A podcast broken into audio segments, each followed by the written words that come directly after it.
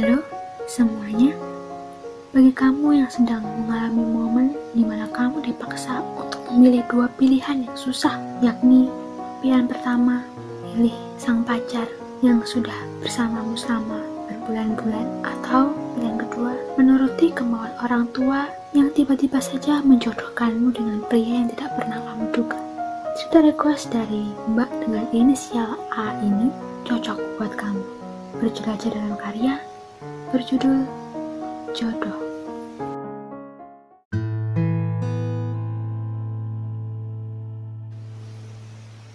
Apa maksud semua ini, Rek? Tanya Devan dengan terkejut. Aku harus memilih antara kamu atau orang tuaku.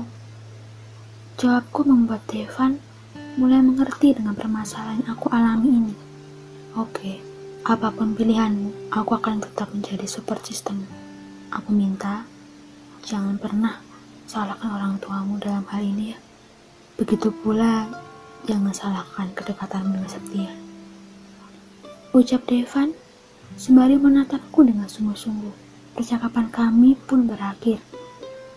Wajah sedih berasa disembunyikan olehnya. Namun, aku tetap bisa menatap matanya yang terlihat berusaha sekuat mungkin untuk menegarkan hati.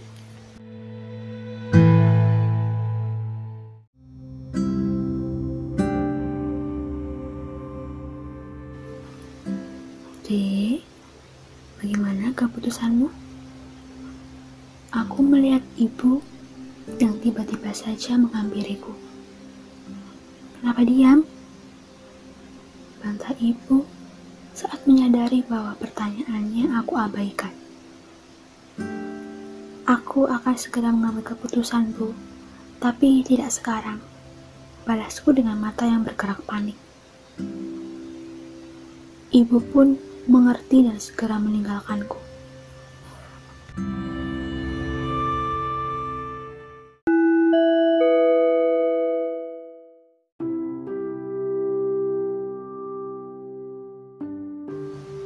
Buka pintunya, Re. Perintah ibu membuatku langsung melangkah menuju pintu keluar. Aku membuka pintu itu. Tak lama setelahnya, aku melihat kakak sepupuku langsung menyodorkan setangkai bunga krisan temu padaku.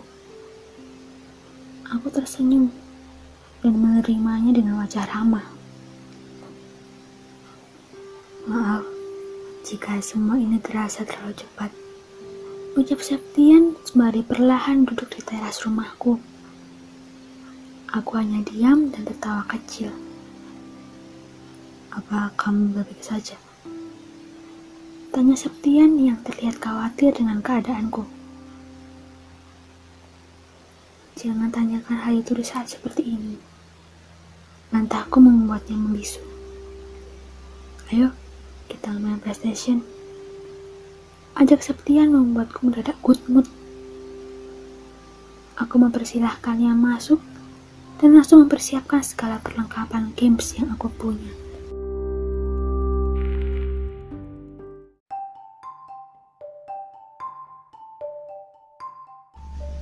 Di tengah kami bermain PlayStation, ibu menyuguhkan kami minuman hangat dan beberapa cemilan gurih, manis dan pedas. Karena terlalu asik bermain bersama, aku lupa dengan perjodohan itu. Aku bercanda tawa seperti tidak terjadi apa-apa. Begitu pula Septian. Dia terlihat lebih santai dan heboh dari biasanya. Kami pun mulai bermain. Memang Dewi Fortuna kali ini berpihak padaku. Dua kali aku berhasil mengalahkan Septian. Kini, Septian kesal sembari menyantap beberapa camilan yang diberi ibu. Aku tertawa sembari mengejeknya lagi. Dek, aku pulang ya. Ucap Septian sembari beranjak dan melihat jam sudah menunjukkan pukul 12 siang. Aku mengangguk. Maaf ya, masanya bisa membeli bunga. Semua keuangan sudah mas berikan ke ibu untuk perjodohan kita. Ucap Septian membuatku terkejut dan kembali mengingat masalah itu. Tidak apa-apa, Mas. Ini sudah cukup. Balasku membuat Septian pergi dengan motornya.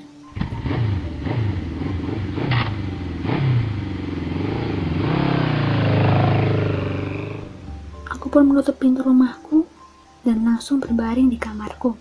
Saat sedang asik bermain ponsel, aku tiba-tiba memiliki keinginan untuk membuka album fotoku.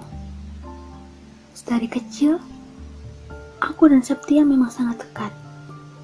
Saat aku memiliki masalah, aku selalu bertukar cerita dengannya.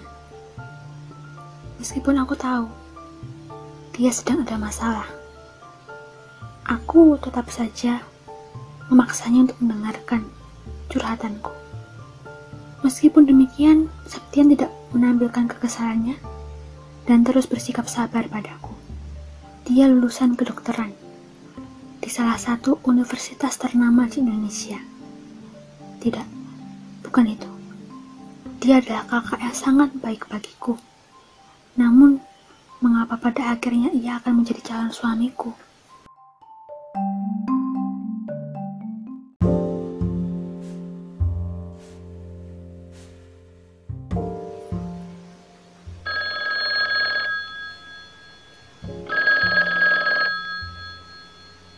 Aku terkejut sembari langsung membuka ponselku. Devan, dia meneleponku. Rick, kau mau pergi makan denganku nanti malam? Boleh. Aku langsung menutup ponsel dan melihat ke arah jam yang masih menunjukkan pukul satu siang. Sembari menunggu, aku pun beristirahat selama tiga jam tanpa terbangun.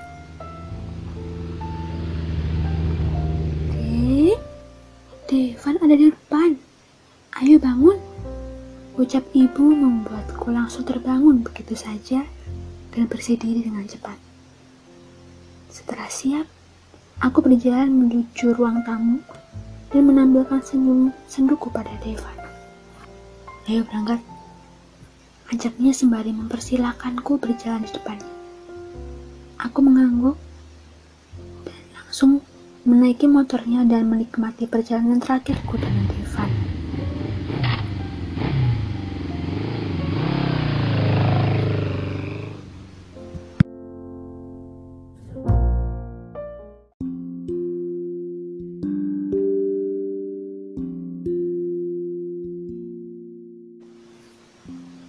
Bagaimana kabarmu? Tanya Devan membuatku tersenyum. Baik,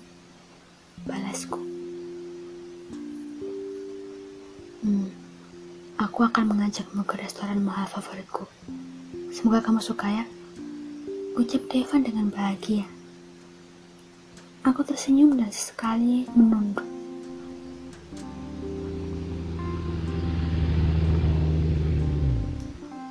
Sesampainya di restoran, aku terkesima dengan penampilan gedungnya. Begitu romantis dan klasik. Tidak sedikit orang menikmati santapan mereka di gedung ini. Ramainya pengunjung membuat aku dan Devan kesulitan mencari tempat duduk. Beruntungnya, tidak jauh dari pandangan kami, kami menemukan tempat duduk yang masih kosong. Kamu tidak apa-apa, Re. Ucap Devan setelah memesankan makanan untuk kami. Van, aku ingin berbicara soal perjodohanku waktu itu. Ucapku membuat Devan menatapku dengan serius. Gimana? Balasnya dengan antusias. Aku memilih orang tuaku, Van. Ucapku membuat Devan perlahan melotot dan kembali normal seperti sedia kala. Aku menerima keputusan Murray. Meskipun sejujurnya, itu adalah hal yang aku takutkan selama ini. Ucap Devan dengan matanya yang tiba-tiba berkaca-kaca. Aku terdiam dan menyantap makananku dengan sangat lambat. Ri, lihat aku. Kamu ingat kan? Aku pernah berkata apa padamu? Aku akan menghargai segala keputusanmu. Jadi, jika kamu milih orang tuamu, aku akan menerimanya. Aku yakin itu adalah kebahagiaanmu. Ucap Devan sembari sesekali meminum minumannya.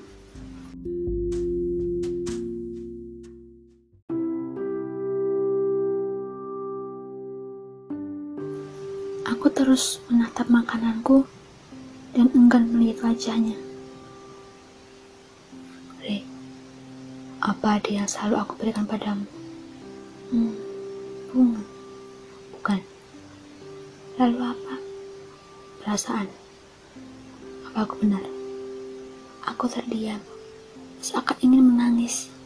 Namun, aku tetap bersikukuh untuk menyantap makanan yang ada di hadapanku saat ini. Bagiku, hadiah yang selalu kamu berikan padaku adalah perasaanmu. Bagaimana bisa aku langsung membencimu karena kali ini kamu memberikan hadiah yang pahit? Perasaanku tak main-main, Ri. Tidak semudah itu aku membencimu karena kepahitannya saat ini. Kamu pernah minum obat kan? Apakah Kepahitan itu terus bersinggah di lidahmu selamanya. Tanya Devan, membuatku langsung menggeleng. Kepahitan ini akan segera tergantikan oleh kebahagiaan, Re. Kebahagiaan untukmu dan aku. Meskipun sudah tidak sejalan, apa salah jika aku menyebutmu sahabat? Lanjut Devan membuatku perlahan menitikkan air mata. Aku Aku akan selalu mendukung bersama kakak sepupumu. Segala doa yang terbaik akan kurangkai dalam doaku untuk kamu. Ucap Devan membuatku langsung menggenggam tangannya. Aku benar-benar beruntung pernah memiliki lelaki sebaik Devan. Malam pun sudah tiba. Devan mengantarku pulang dengan wajah yang sendu. Terima kasih ya. Semoga kamu bahagia. Ucap Devan yang tidak mau membuka kaca helmnya dan pergi. Aku terima perjodohan ini, Bu.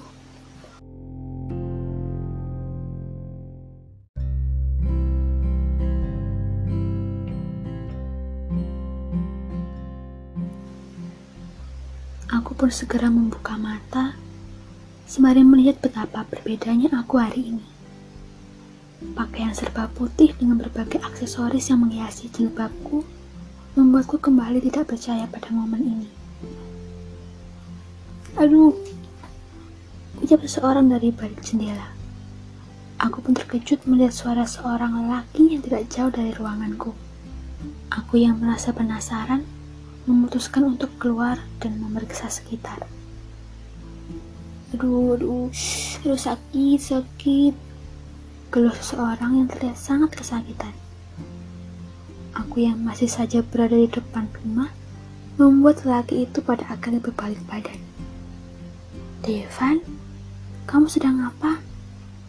Tanyaku membuat Devan terlihat kebingungan. Enggak apa-apa, ucap Devan sembari mengusap matanya yang berair.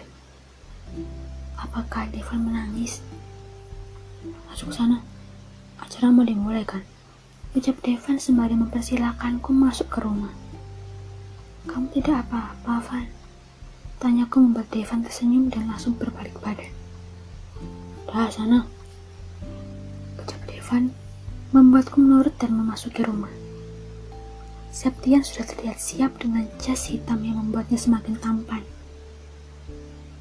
Aku tersenyum melihatnya yang terus menatapku tanpa terkejut. Eh, uh, tadi kamu lihat Devan di luar. Tanya Septian membuatku terkejut. Kamu mengundang Devan? Tanyaku membuat Septian mengangguk dan beranjak untuk pergi ke teras. Aku tidak menyangka Septian memberikan tempat duduk untuk Devan tepat di samping kananku.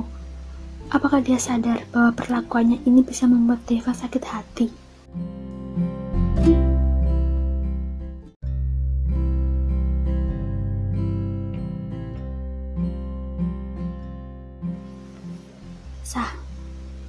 Tibanya aku di penghujung acara. Ibaratkan seorang kupu-kupu, aku bukanlah Rere yang masih saja berada di dalam kepompong.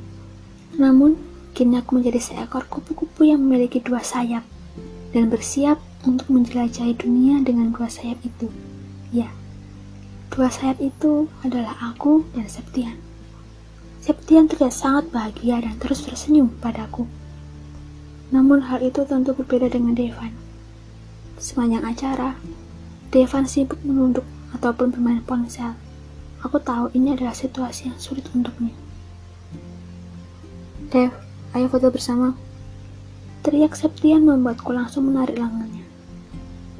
Septian, tolong, jangan berlebihan. Kamu tahu kan bagaimana perasaan Devan? Protesku membuat Devan memantaku. Tidak, Kore. Aku senang hati melakukannya. Ucap Devan sembari langsung berdiri di sampingku dan bersiap untuk berfoto. Betapa kuatnya lelaki itu meskipun aku sudah menyakitinya berulang kali. Dev, apa kamu mau membantuku untuk menjadi fotografer selama resepsi? Temanku berhalangan hadir. Ucap Septian membuatku menarik tangannya lagi. Septian, minta tolong aku orang lain, jangan Devan. Ucapku membuat Devan kembali memataku. Mas, apa aku boleh berbicara dengan Radi sebentar? Tanya Devan yang tiba-tiba saja melirik ke arahku dengan garang. Tentu saja, ucap Septian membiarkanku pergi dengan Devan. Kami pun memilih taman untuk tempat kami bercengkerama. Devan terus menatapku dengan jengkel tanpa berucap apa-apa.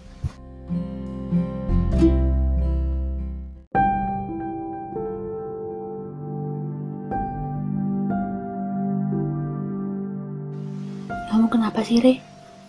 Protesnya membuatku terkejut. Aku... Kamu masih meragukan keikhlasanku terhadap hubunganmu dengan Septian. Protes Devan sembari memperlihatkan wajah penuh amarahnya. Bukan seperti itu, Dev. Aku hanya saja tidak tega jika kamu terus melihat kebersamaanku dengan Septian terus-menerus. Ucapku membuat Devan menghela nafasnya. Paham, maksud baik murid. Tapi tolong, jangan pedulikan perasaanku ini. Aku sekarang hanya temanmu, bukan pacarmu, ataupun pasanganmu. Biarkan aku menikmati momen ini. Meskipun aku tersakiti, apakah kamu bisa membantuku untuk itu? Ucap Devan dengan mata yang tiba-tiba berkaca-kaca. Aku pun langsung mengangguk dan membiarkan Devan melakukan apa yang diminta oleh Septian. Setelah resepsi, banyak sekali teman-temanku yang datang. Semua terkejut karena pernikahanku yang secepat ini.